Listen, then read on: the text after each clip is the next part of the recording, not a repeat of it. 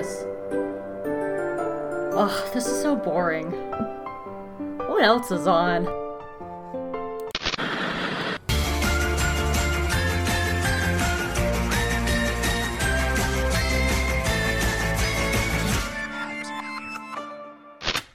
Everyone, welcome to a brand new episode of Hope Makes Chris Watch Cartoons, an animation podcast for geeky girl experience. I'm Hope Molinax, and I make my friend Chris Honeywell watch all my favorite animated shows. In this episode, when Mabel befriends a cute merman trapped in the public pool, she's determined to return him to the ocean, even though that means her whirlwind romance will come to an end. We're talking about Gravity Falls The Deep End this week. How you doing, Chris? Not bad, not bad. Yeah, I'm doing pretty good all today too. You know, different day, same bullshit. Overcast and damp today. A little bit of rain from the. oh yeah, Isaias. Yeah, we're just getting little bits of it. Nothing- Yeah, you're a little bit too nothing- far over. Oh, I was out riding my bike around today. I went, Well, to, I went to the bank and then I was just like, I think I'm just gonna go ride around. Took a big circle through the city. All we got was the heat and humidity. Thanks, Isaias. I always look forward to hurricane season though because I, my my mom always joked that if I couldn't make it as a writer, I should be a meteorologist because I've always been fascinated with weather. So whenever like it's hurricane stuff, I'm just like, yes, late night weather channel. That's not the stupid TV shows. I get to see Jim Cantore's beautiful self standing in the rain. Hell yeah. Dude, they stand in the rain and it's gorgeous. Like Jim Cantore was like in like a squat position for like 15 minutes like in the rain last night. I was like, yes. And then they went to Mike Bettes and I was and he was just like drenched and I was like, yes. Show me the ladies. And then all the ladies were drenched and I was like, yes, Weather Channel. I realized I am a thirsty 65 year old woman. I I told this story to like a friend of mine. Well, I was actually no, it was a coworker about how like I love hurricane season because it's just hot people standing in the rain. And I apparently went into a lot of details, and it was my coworker Jesse. And finally, he looks at me and goes, "You have a weatherman kink, don't you?" And I was like, "I guess I do." I don't think that's that unusual though. I, I think more people are into the Weather Channel than people think. I mean, I it's mean- still here. It's Oh still here after 30 years. I mean, have you seen Jim with the Weather Cantore? Channel. Jim Cantore's No, an I- I haven't watched ex-bodybuilder. He's and- hot. I've watched cable TV in a decade. I haven't seen the Weather Channel and I can't tell you how long. Jim Cantore is an ex bodybuilder. Like when he's just doing normal like um like morning show, like he's about to burst through those button up shirts, and I'm just like, uh, Weather Channel knows where their bread's buttered. yeah. I'm just like, do they purposely give him really tight button up shirts on the morning show? Yeah, probably. Yeah, they probably get letters about it. Yeah. My God, oh, oh! I saw one of your fans today. One of my fans. One of your fans' cars. Yeah, I saw a bumper sticker. It was a square bumper sticker with the with the word hope on it. The top of it was H O, and then the bottom was P E, and the O was a rebel symbol. Aw, I've seen those stickers. I I think that's a Star one- Wars fan. Yeah, but it but it said hope on it, so I was just like, oh, Aw. oh look, Star Wars hope. well, you ready to get into the deep end? I am. Did you like this one? I did. I not one of my favorite ones, but it was it was it was fun. I think this is one of the better written episodes. It was well written. It, it wasn't one of the funnier ones. It wasn't unfunny, but it, it was really closer to just sort of like a day at the pool. But it has a Gravity Falls storyline to it. But it was very, uh, it was di- it was different. Yeah, this one, and, and I'm about to talk about this. This one is one of the very few episodes that had a guest writer and no writing credits for Alex Hirsch. And I think that's one of the reasons why it feels so different. But I, I think this is probably so far in what we've seen is the best episode to mix all the A, B, and C plots together because they're all just blended so well. Because it's almost a bottle episode. Like there are a couple Yeah. other locations, but almost the entire thing takes place at the pool but you still have like the the Mabel plot and the Dipper plot, and they collide. But then Stan and Soos's plots are coming into Dipper's plots, but are not like super affecting it. I, I thought it was a really good job at mixing. Yeah, no, every everybody sort of everybody sort of had their own little story around the pool, and that's how it works in little towns like that. That's how it worked in our little town when you had the all the kid drama would go on in the winter at the quote unquote ice skating rink, which was the baseball diamond in the in the park next to like the cl- they called it the clubhouse. It was just like a, a building that you know they stored all the sports equipment and stuff in. All the kids from school in town were that was the only thing to do at that time. You know that Yeah. was social, and in the summer it's it was pools.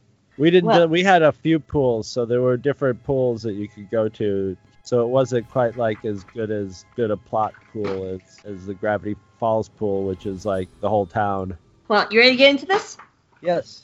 the Deep End is the 15th episode of Gravity Falls, and it aired on March 15th, 2013. Is written by Nancy Cohen, who has a long uh, history as series writers and directors for shows like Sabrina the Teenage Witch, and it was directed by Aaron Springer and Joe Pitt. The storyboard artists were David Gemmell and Eric Fountain. Some extra information for you. Mermando is voiced by series writer Matt Chapman. Mr. Poolcheck is voiced by series writer Michael Rianda.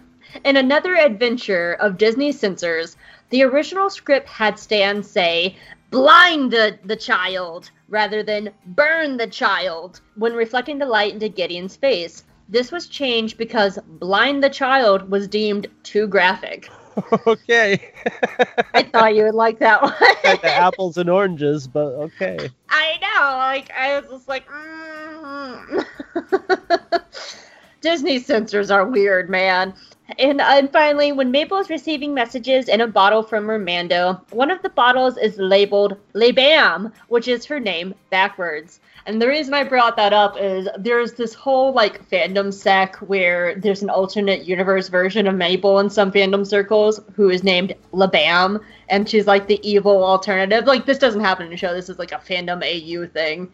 Um, there's actually a lot of AUs to Gravity Falls. There's like Monster Falls where they're all where they're the monsters and like the monsters are the humans and like they're the ones terrorizing them. There's oh what is it? I think it's called Al- Alternative Falls where Mabel and Dipper are the Gideon and Pacifica characters and Gideon and Pacifica are the good guys and it's an alternate universe so like they're using the mystery shack as ploys to like take over the town like there's a lot of gravity falls aus that are just crazy and fun and just spin in all sorts of directions so the, the fandom of gravity falls is very creative and also very scary at times I w- well, that's just fandom in general. Fandom's always going to have somebody who takes it a little too far or whatever, you know. I mean, it's but like yeah, Gravity Falls, of course it's going to attract creative people.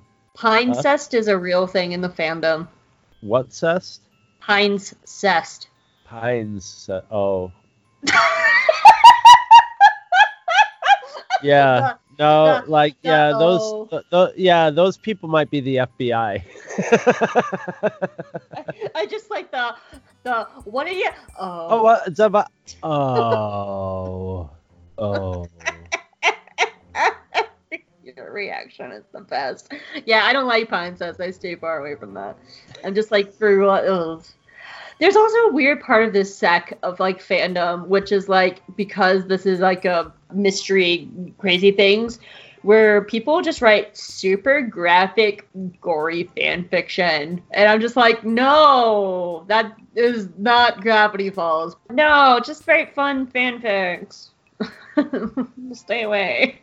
So yeah, the the Gravity Falls fandom was both incredibly creative and also very scary in its prime. Well, as always, Hope Makes Chris Watch Cartoons is broken into several parts. Part one will be stories, themes, and characters. Part two will be reading from Dipper's journal. Part three will be Chris's speculation and theories corner, and part four will be the cipher corner and connections to previous episodes. So, Chris, what was your favorite part of the episode? I liked just a little gag of of Mabel coming up from the the, bot. the well, it was sort of a running gag about how long she can hold her breath. She comes comes out and coughs up a band aid. just totally something you would find at the bottom of a pool too, but it's just a nice little gross joke. The name Mermando is right up there with Manotaur as just hilarious name that It's Merman you know with the, at the, the Spa- the Spanish the, the the Latin lover Manotaur would of course be named Mermando. and I love Grunkle Stan's fez with the fish Pac-Man on it. Slash Pac-Man eating a little dot. That's the new design. Yeah, that switched over uh, last episode. Is his new fez. So, I noticed it this time. yep. But that's when I got my favorite favorite stuff. My favorite part was just kind of a running gag with Soos, which is the inflatable pool duck revolution is at hand. Inflatable ducks unite! and just Soos freeing pool ducks. I just love it. It makes me laugh the entire time, every time. I just love Soos's concern over these pool ducks, and he's just like, "Be free." I I think I've done that with like imaginary objects when I was two. I'd just be like, "You're free now." I I just I love that storyline. I think it's so funny. Kind of like a sub thing too is everything about Mr. Poolcheck. So I kind of have just kind of I don't have my notes really organized. I have kind of the overall story notes. I have some stuff about Mermando and then just kind of random stuff because to me this episode is just more of a great continuation of things that have already come so far, but it just continues to build it. But what I as I was saying earlier, what I think this episode does so well is it really meshes all the plots together, even to the point where we're seeing like Stan come into Dipper's plot and then he leaves and Soos is in Dipper's plot and then we see Dipper and Mabel's plots like colliding with each other.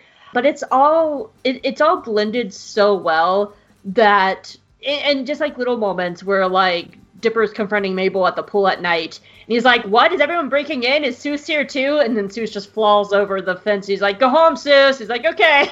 and it just doesn't miss a beat and keeps on going. And that's what I think really the strength of this episode is, is it does one of the best jobs at blending the A, B, and C plots all together in a single episode. It's like one of those one long night movies like American Graffiti or what was the what was the more modern one about House was it there was a House Party with McLovin in it you know the movie I'm talking about Absolutely not. uh, uh you know one of those one of those movies where it's just sort of like a day at this place where a bunch of people gathered Car Wash was one of them you know. My brain just went to Cloverfield, where it just takes place over a single night of a monster attack. yeah that's that's sort it's sort of like that. That is a one crazy night video too movie too i guess. You're right. Yeah but it's usually usually it's more oddball and wacky than that featuring No. quirky characters and stuff cloverfield doesn't have a lot of like overlapping plots that are sort of the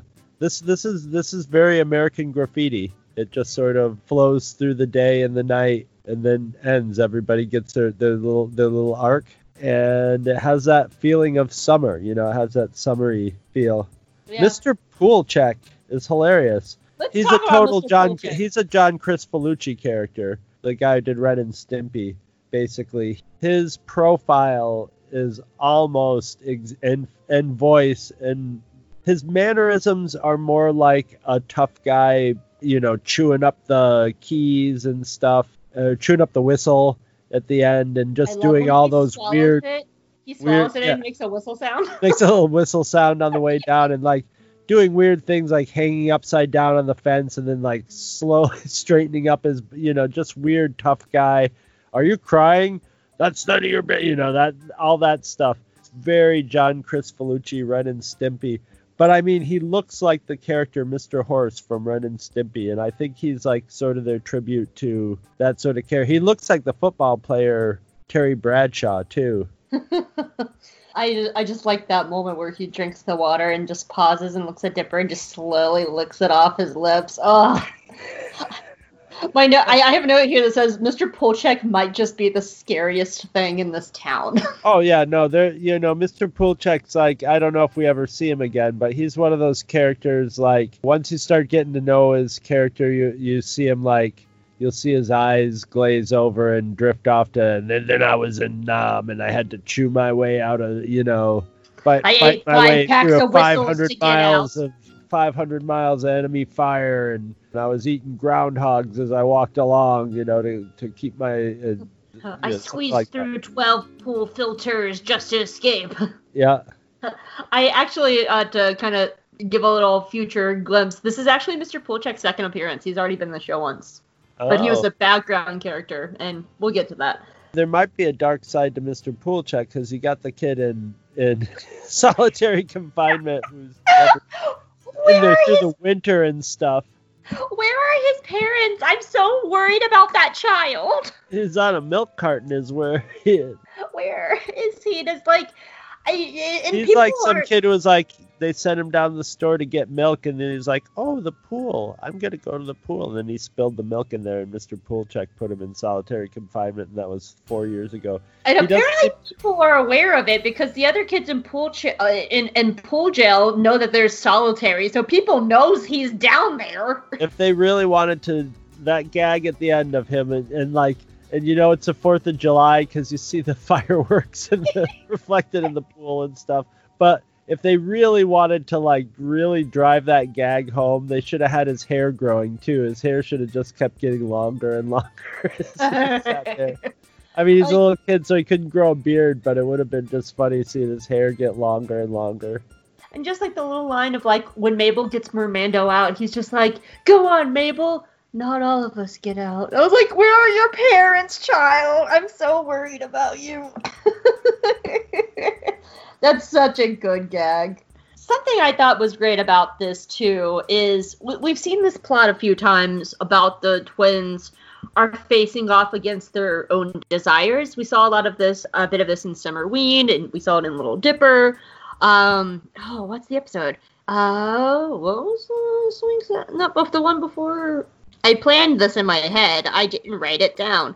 But we see. Oh, a Time Traveler's Pig. That's the one I was looking for where we've seen a lot of stories where the twins are facing off where one or the other will win and the other one will lose. But to me, what made this one so unique is in this situation, they both lose because Dipper loses his job to hang out with Wendy all summer, which of course Wendy lost her job too.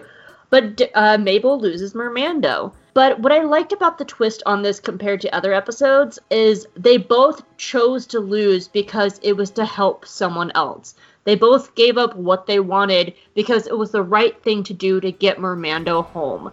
And I thought that was a really great lesson because it, and that was a really big thing for them because they both recognized like if we don't help this person we are keeping him from his home.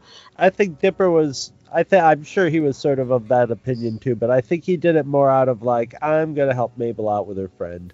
She's got yeah. this thing going on with her little boy, her their little mermaid boyfriend. So mermaid boyfriend, so I'm gonna so I'll help out. I'll take one for the team for it. There's also a tiny revelation in there because when they're at the lake and and Dipper's not wanting to give up the megaphone thing, Mabel point blank asked Dipper, "Do you know what it feels like to fall for a person even though you know in your heart that it won't work out?" And you see Dipper, he doesn't say anything, but you see him think about it. You know he's thinking about Wendy, and then he's just very quietly and silently hands over the megaphone.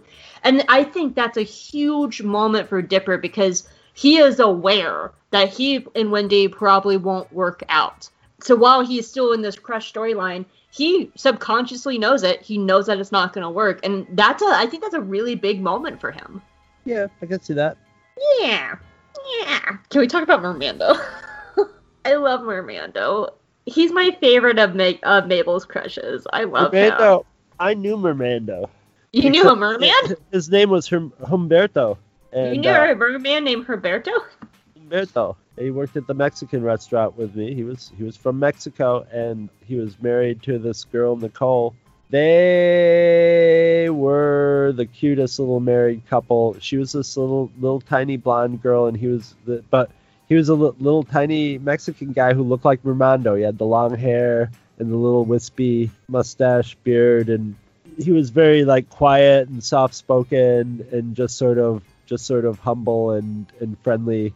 And yeah, I mean that and Humberto reminded me were were very sim very similar characters, and I like that they didn't make him like they they played the elements of the Latin lover thing. You know, he's got the guitar and the story, and you know, no, you must not and swim over to the other side of the pool and stuff.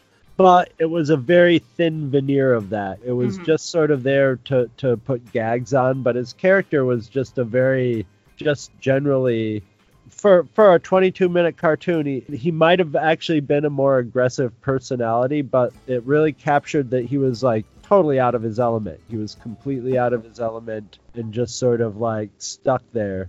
That's why I kind of really like the writing of this episode because in 22 minutes they established this really great character. Like in what a 30 second sequence, we get his backstory, but it's so deep, and we see that he's such a gracious character. Like when the forest animals come and they save him, and he's very gracious Yeah. to them. It's it can only be so deep, but they know how to sketch sketch it in more than you would normally a character in that with, with like with little touches like the forest animals and you know just little lines here and there. So with just 20 minutes of little little sketching things they they just managed to uh get a really you get a really good idea of his character and his history and stuff. And I like him because I, I like him and Mabel together because they're both weird, but they both acknowledge that they're both kind of weird, and that's what makes them so charming together. Because she's a weird kid and he's a merman, so they go like, and they enjoy like little things like brushing each other's hair. I find them absolutely charming together, and I love them so much. They do a really good job, like you were saying, that while it's played off as gags, like showing how trapped he is, but I love his little fish stuff. Like the moment he's outside of water, he just goes from human to fish. he just, he just all human is gone, and he's fish. or his happy dolphin noises I know, or his sad dolphin noise. the happy dolphin noise he does at the end is I don't know if it originated in the TV show Flipper or if it was it's just like the Wilhelm scream of stock dolphin noises, but that that little chatter piece is I mean used I mean it's burned into my head from when I was a little kid. That is that it's one of Flipper's lines from yep. if you've ever seen Flipper. I, I grew up watching Flipper too when I was oh, a kid. okay. So so you I, know I was watching the, the re airings on Nickelodeon of Flipper. Flipper, Flipper, faster than lightning. Because no one you see is Flipper, faster than lightning. no one you see is smarter than he. And I, I I- mean, it's great how he lives in a world full of wonder, flying there under under the sea. but yeah, I, I like a lot of just. I think they do a really good job of making Mermando just weird enough for Mabel, but still charming enough as well.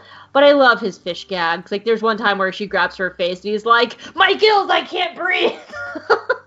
and Actually, Just the- covering my gills. he just has these like little fish things that he does that just makes it so funny. Like I I absolutely love Mermando. I think he's a great character. I, I adore him so much and just him and Mabel together and and Mabel's selflessness like though that one moment when she's showing him the scrapbook and she's just like look at my legs that I use for walking this is us kickboxing don't you love legs but he like loves her creativity too. Like she wants to make him fish sticks legs and he's just like I'm intrigued. And I'm like oh I love you both. You're so cute. Mabel would get a merman as a boyfriend.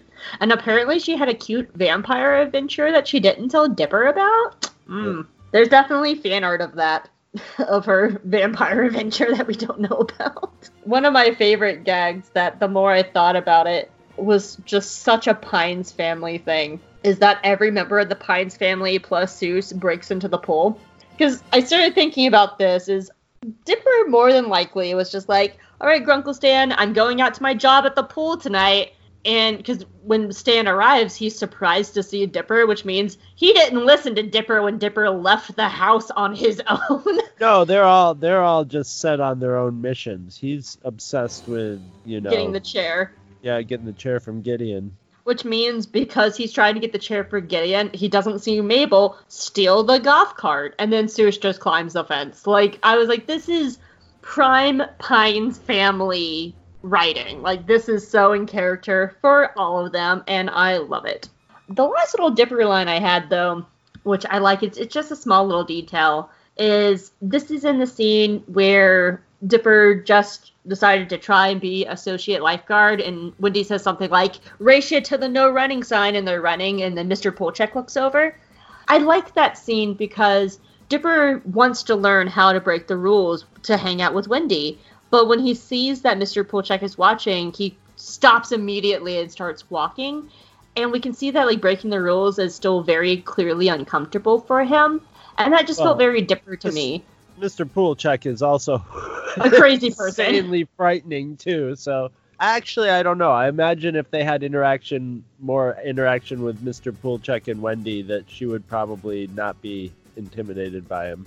Yeah, I actually really like Wendy and the stuff like this too because Dipper is clearly petrified of this man, and Dip- and Wendy's just like, yeah, he's my weird boss. I my other boss is Well, the Stan first thing Pine." she did was, yeah, she hit Stan in the face with a water balloon as soon as he walked in, you know, and she put Yeah. him in jail. I'm sure, and I mean, look at Wendy's dad. It's Manly Dan the lumberjack. Right. I'm Mr. Poolcheck is nothing to her. yeah, no, she. I mean, her dad. Like, if you want to, if the those characters are the stereotype characters, her dad's probably very. Her dad and mom are probably like Wendy don't put a lot of pressure on her, but her brothers are the what she has to keep up with her brothers and like keep pace with them. So that's that's what makes her not intimidated by stuff. Sadly, um, Alex Hirsch has confirmed, like in Reddit AMA, is that uh, Wendy's mother has passed away, so she Oh, actually doesn't have a mom. So she's okay. she's the only girl with like three brothers and a and Manly Dan as a dad. yeah. So yeah, So- right. So there you go. I like how unfazed Wendy is by Mr. P- Poolcheck. She's just like, well, I hang out with my dad, and then Grunkle Stan all day, so Mr. Poolcheck is nothing. Yeah, he's probably just like one of the guys that comes over and plays poker with her dad every week. Probably. My other two notes was I like how in the beginning when Mabel first sees Mermando, I, it got me thinking about Soos in relation to the twins and their crushes. Like Soos is so supportive of their little young love and encouraging them because you know he probably recognizes like young love, it's very important. And he's the one that tells Mabel to go to Mermando. So it, Soos is actually kind of the inciting interest incident of the story where he's like, Mabel, you should go hang out with him. Like, go on, yeah and I like that Soos is just so supportive of the twins. And I started thinking about it. At no point does he ever put down Dipper for having a crush on Wendy. He's like, no, go live your experiences, children. Live freely. And I'm like, I love you, Soos. And he's got whitey tighties on at the beginning. Oh yeah, because they're Uh, whitey tighties. Yeah. they're all laying in the heat of the mystery shack. I forgot about that. I thought you meant at the pool, and I was like, what? Why is Soos laying in their house? Bli- when it's bli- hot. yeah, yeah, yeah. Blind the kids no good, but adult guy laying on the floor in his whitey tighties is okay. And of course, they made him face the wall, so it wasn't the front of the wall. You didn't see the front of the whitey tighties anyway. Um, and the only other note is, I started thinking because they're kids, of course they would have a high-speed golf cart chase because they're not old enough to drive. Right. But I would love like a little gag because golf carts don't really go that fast, but it looks like they're in a high-speed chase. So I would love like a pan-out shot where they're just going like 10 miles down the road. I thought that would be a really fun missed gag where it looks like we're going super fast and Dipper's throwing water balloons, and you see a pan-out shot and they're just like Crawling down the road, people are passing them on their bikes. the old lady, like lazy Susan, is just like walking by them as they're going, just passing them. I thought that would have been a great gag. I've gotten a golf cart going about 20 miles an hour, I think. Top not bad. speed. Not bad at all. Downhill, about maybe it. 23. Yeah, right. 23 to 25, I'll bet. Yeah, sure. I don't think I've ever driven a golf cart now that I think I- about it. When I worked at this one one place, we used to do a lot of street festivals that were right down the street from the restaurant. The greatest job was running food back and forth between the restaurant and the and our setup in the golf cart because everybody had to get out of you. Coming through, golf cart, meet, meet, meet. Coming hmm. through, hot potatoes. Driving, just driving down the roads of the city in the golf cart, no license. Nobody. The cops are like, "Hey, it's a golf cart. It's got potatoes." Yeah, I I don't I know I've ridden in golf carts, but I've never driven one. Oh, I need to drive a golf cart. Bucket list. Not But much that's to it. yeah. But that's all I have for this episode. Did you have anything else? No, not really. Well, now for our next part. When it comes to reading from Dipper's journal this week, there is an entry about Mermando. The only thing is, it's tied in with next week's episode. So I'm going to hold off reading the Mermando entry because it does have spoilers for next week as well. So instead, I'm going to read from another entry.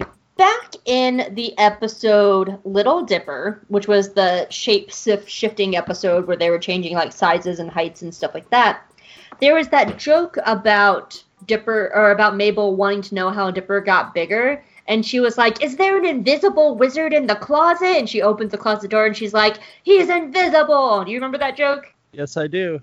Well, at the time, I would because the journal num- number three is like 200 pages long, so I'm still going through it. And I didn't know this. There's actually an entry for an invisible wizard. Oh, we were talking about that. Yeah, I didn't know this at the time of the episode. So I'm going to hold off on Mermando until next week, and I'm going to read the journal entry for the Invisible Wizard. Also, right beside it, there's a there's a character called the Abominable Broman.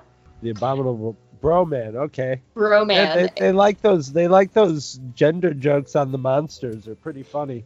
Yeah, um, and it has a picture of a Yeti in cutoffs and with sunglasses holding a pit cola. But my favorite part is part of his arm is shaved so he can have a tribal band tattoo on his So he can have his tat. Yeah. Yep. so anyway, here's the entry, and this is from the point of view of the author for the Invisible Wizard. Pointy hat. With a hat like that, he has to be a wizard. Look at that ridiculous thing. Don't believe your eyes? Good. You don't have to. The bizarre sorcerer is completely impossible to see with the naked eye. However, with night vision goggles, I was able to get a brief glance of him trying on my shirts in my closet. He later turned my goggles into a bat. Piercing blue eyes, chiseled cheekbones, could be a model if he wasn't invisible. Glowing rainbow wand. The wand is re- really quite beautiful. Just stare at it. He has a belt of potions. This must be what he drinks to stay invisible, and possibly to teleport through time. I don't know where he's from, but judging by the smell, I'm going to say it was a time where they had hadn't invented showers yet. Why is he in my closet? How do I get rid of him? I may need to find another wizard to perform the Wizorum. See those notes in journal number two. I like the fact that he's a beautiful wizard, but he's invisible. He's in the closet with a rainbow wand. I know. Oh my gosh, it's Dumbledore. Dumbledore! Do you want to hear the Abominable Broman since I have it open? sure. So this is also from the author. What I would have given to find an actual Yeti on of or Bigfoot. Instead, the only cryptid I've discovered in the local p- peaks is the obnoxious soda swilling ape beast who who can only say bro, righteous, and chill. I assume he ate hikers and stole his frayed baseball cap and cargo shorts and has since been emulating him. That's the abominable bros, bro man. So, It's a kid's book, so he, it would have been beer if it wasn't a kid's book. oh, I know. It would have There's a lot of times where they're like, let's drink this bad apple juice. Yeah. There's the portal potty. portal Yeah. potties. I've run into several portal potties in fiction. I'm and, and, serious. and actually, a John Kricfalusi and the Ripping Friends, they had a guy, and I think his name was Future Man, and he had Future Cat, and Future Cat had this. he had a, a transportation thing hooked to his butt. So when he pooped, and then he had another one over the litter box. So you would see the cat, and the cat would just go, and then you'd see like a poop come out of the portal into the into the litter box. That was one poop portal Hmm. and, and the other was in Chester Brown comic book, and it it started out as a just sort of like a one page panel gag called "The Guy Who Couldn't Stop," and it's a guy sitting on a toilet, and he's just sitting there and sitting there and sitting there, and he goes, "Oh, I can't stop," and that was the last panel. But then he Mhm. worked him into this whole story where the guy couldn't stop pooping, but what was happening is in another dimension they they couldn't get rid of their waste, so they found this little hole that led into our dimension, and they started ship pumping the poop through it. But that hole was the guy's butt. His butt was a portal to another dimension that was just getting rid of all their poop. The portal So yeah, so yeah. The portal potty. A mysterious system of space warping outhouses seems to be strategically spreading through the town's forest. I was able to successfully use one to transport myself, but wound up but wound up in the middle of the desert and had to hitchhike home. No idea how I how who created them, but I'm never going to go in one again. Sometimes it's best just to hold it. You know what? There was a in the sequel to John Dies at the End by David Wong. They used they had a, a set of porta johns that you got in one porta john and it and you got out in a different porta john in a different place. You guys learn, get to learn so many random pop culture references on the show. Well, time for my favorite part Chris's speculations and theories corner. I think we're gonna see uh, at some point um, Mabel summon an army of mermen and mermaids to their aid. Okay. Seeing as how she's in, still in contact with Mermando, and they can she can send a bottle out to him. I forgot to mention I love that part too, where all the bottles just kind of like pop out of the, the filter, and I was like, yeah, look at them, they're so cute, and she's just so happy. I forgot to mention Like- that too. I know if if that kid if the kid in uh, in solitary confinement was smart, he would grab one of those bottles and send her a bottle of his own. At first, I thought that's what was gonna happen. I thought first it was gonna be solitary confinement kid was gonna be like Mabel. Now that I think about it, if Mermando was living in the pool, I wonder if like Mermando and that kid, you know, talked at night. We're hanging out and stuff. Yeah, possible, very possible. Mermando sends Mabel a bottle. It's just like, please free Timmy from solitary, please. He's getting cold. and then she forgets. And poor Timmy is in there for another year. Did you have any other speculations? No, that's about it. This one's pretty straightforward. Like, there's nothing like crazy lore in this one. Hid. I mean, it's got you know, it's it didn't really like. You didn't really did- talk about Gideon much, but well, it had so much story with the main characters that like you had you had old man Scuggins and you had like Get 'em guy show up, but they didn't do a whole lot of like focus on the on the rest of the town around you know the other people around the pool. yeah, I mean, we did have Gideon, but that was more just kind of building Gideon and Stan's rivalry a little bit more. Yeah, and he's becoming one of the main characters too. He's becoming Mm-hmm. less one of the ancillary characters and like the main foil now. I And I love their drama of just fighting over a, a pool chair. Yeah, yeah. They just like to fight. That's all. They both like Mhm. to fight each other. So pool chair will do. Then, in that case, on to the next part the cipher corners and connections to previous episodes. So, there are two connections to previous episodes. Number one, the Mer people were actually hinted at in the episode Dipper versus Manliness. Because Chutzpar, the Manotaur, says the gnomes live in the forest, the Mer people live in the sea, and we live in the man cave. Oh, So, it was hinted thought it at. was just a throwaway gag. No, They're not- All three of them. Yep, all three Yep. of them. It's, it's funny how much it's kind of like the bottomless pit when Dipper was like, "Hey Robbie, go jump in the bottomless pit," and then three episodes later, there's a bottomless pit episode. and as I mentioned earlier, in the last episode, bottomless pit, during Dipper's story voiceover, Mr. Poolcheck is one of the patrons in the bar. So when they're all just like, "There's a prank caller on the loose," and they all run out of the bar, Mr. Poolcheck was one of those characters that was chasing Dipper down the street. Huh. Yeah. I actually forgot he was in that episode, and I was just like, hey, that's Mr. Poolcheck. He's next week. Add this to my list. and as always, there's a cryptogram at the end of every episode, and once it's deciphered, it reads Viven los patos de la piscina, which is Spanish for long live the pool ducks. Ooh.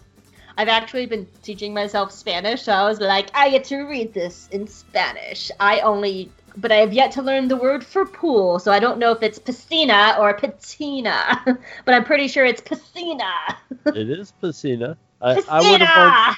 I would have only maybe figured out ducks because Vivan of. uh, Vivon is a way to say it. it's it's kind of like Viva, like Viva, Lo, uh, like Viva Las Vegas. Um, Oh, Vivan. Okay, so that's long live Los. Okay. yeah, Los, yeah, Patos is ducks. So Ducks of the pool. That's what it is. De la is that's what it says. Is long. It's live long ducks of the pool, which is because um in Spanish you put adjectives after it. So if you're saying like a fish sandwich, what you're actually saying is a fa- a sandwich of fish. Well, I would like to take a moment. Let me take a drink here. I would love to take a moment to thank my wonderful patrons. I'm not doing this every episode, you guys. just gonna say this now. To my patrons. There once was an evil queen named Hope Molinax. With her equally evil co podcaster Chris Honeywell, they would ravage the kingdom in their horrible sounds of their podcasts. The townspeople were in fear of their raunchy jokes, burps and farts, and horrific puns. All hope seemed lost. That is until one day a group of heroes arrived from the country of Patreon. These individuals, full of valor, stormed the evil castle. There was Bree and Alex, whose love broke through all of the evil podcasting black magic.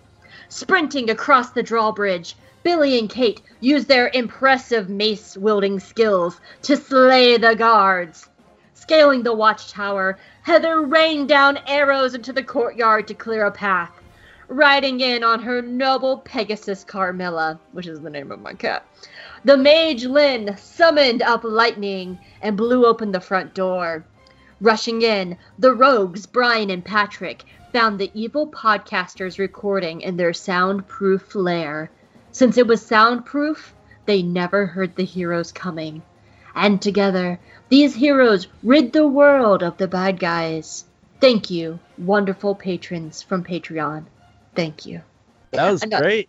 Thanks. Uh, I'm not doing that every episode. well, I say you didn't mention the genius part in there, but okay, that's fine. the evil, equally evil, and genius co-podcaster Chris There you Honeywell, who's also the brains of the operation, while Hope does the editing work. no, I was thinking I think it'd be fun like every time I get a new patron to write a little story, and I was thinking of a bunch of different ones like high school drama. What if all my patrons were cats? like stuff like that. So you know, I thought it'd be fun every time I, I get a like new to patron. think of our patrons as our kitty cats. And then Billy was like, I'm just gonna play with this string. Meow meow meow meow meow. And then Kate was like, Oh, that string is awesome, but look at this water. Clap, clap, clap. and then Patrick was like, Hey guys, can I complain? Oh, bird. I can't do the Patrick Delmore voice like you can.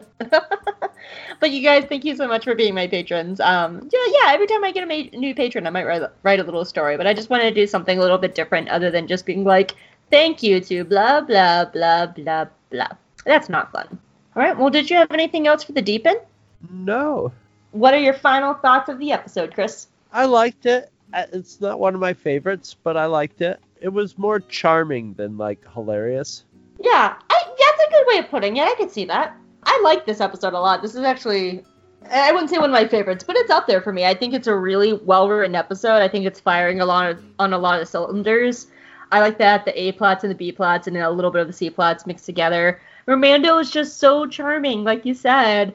Mr. Poolcheck is scary as hell, but he's a great character, and I thought this was a fun one. So, well, where can people find you, Chris? You can find me at twotruefreaks.com. That's where we keep all our, it's sort of like our hidden fortress of podcasts. All of our podcasts, including the one Hope and I do together, uh, J Guys and Jedi, where we've just wrapped up pretty much the Star Wars Rebels. By the time we, we this comes out, we'll be probably in Clone Wars. By the time this one comes out, We'll be in the process of wrapping up Clone Wars for the second time. You can also find us on Facebook. We got the Two True Freaks podcast and the Two True Freaks Cantina. And we are also on Twitter if you look for Two True Freaks. That would be Gene Gene the Twitter machine who runs that.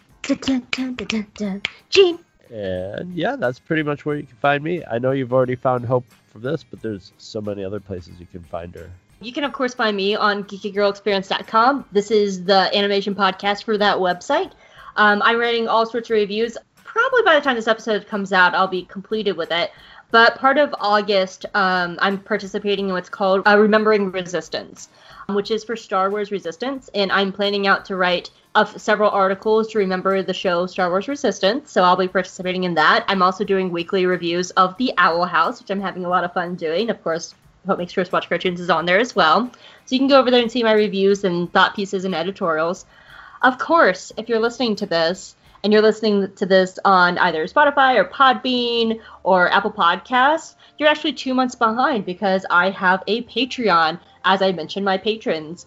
And you can be two months ahead of everybody else. It's $7 a month to get Hope Makes Chris Watch Cartoons on there.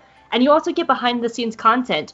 I post all sorts of a lot of extra material from the show on Patreon, like Chris going through a speakeasy and us talking about our cats and us discussing The Mandalorian and all sorts of stuff that you can't find in this episode. So make sure you check out the Patreon. And that's at patreon.com slash geekygirlexperience. As Chris said, we have J Guys and Jedi, and I run our Twitter for that at J Guys and Jedi. And you can also find me at Hope Molinax on Twitter. And yeah, And if you like this show, guys, the best way to help this show grow is just share it. Tell a friend. Let people know that you like the show. Write us reviews on iTunes. That's another great way to help us move up in those little rankings. And it helps people find us. And yeah, we'd love to hear from you. Tell a friend. Well, you want to know next week's episode? Yeah. Next week's episode is actually another personal favorite of mine. You ready? Carpet Diem. Carpet diem. Carpet Diem. Wonder if he gets a flying carpet, Aladdin style. Maybe it's a parody of Aladdin. Carpet Day. Seize the day. Well, that's Carpe Diem. Yeah. Carpet. Diem. You said carpet diem, right? Yep, like uh, floor flooring carpet. Yeah. Carpet Yeah, yeah. Diem. I'm predicting it's a it's some sort of flying carpet like Aladdin. Well, we'll have to see next week. Why, yes, we will. Then I guess we will talk to you guys then. Guess we will do that. Fine, be that way, Chris. I okay, I will. Okay, well, bye, guys. bye, guys. I love when I set up bits and like neither of us are expl- like are expecting it. And we're just like, are we are we doing a bit?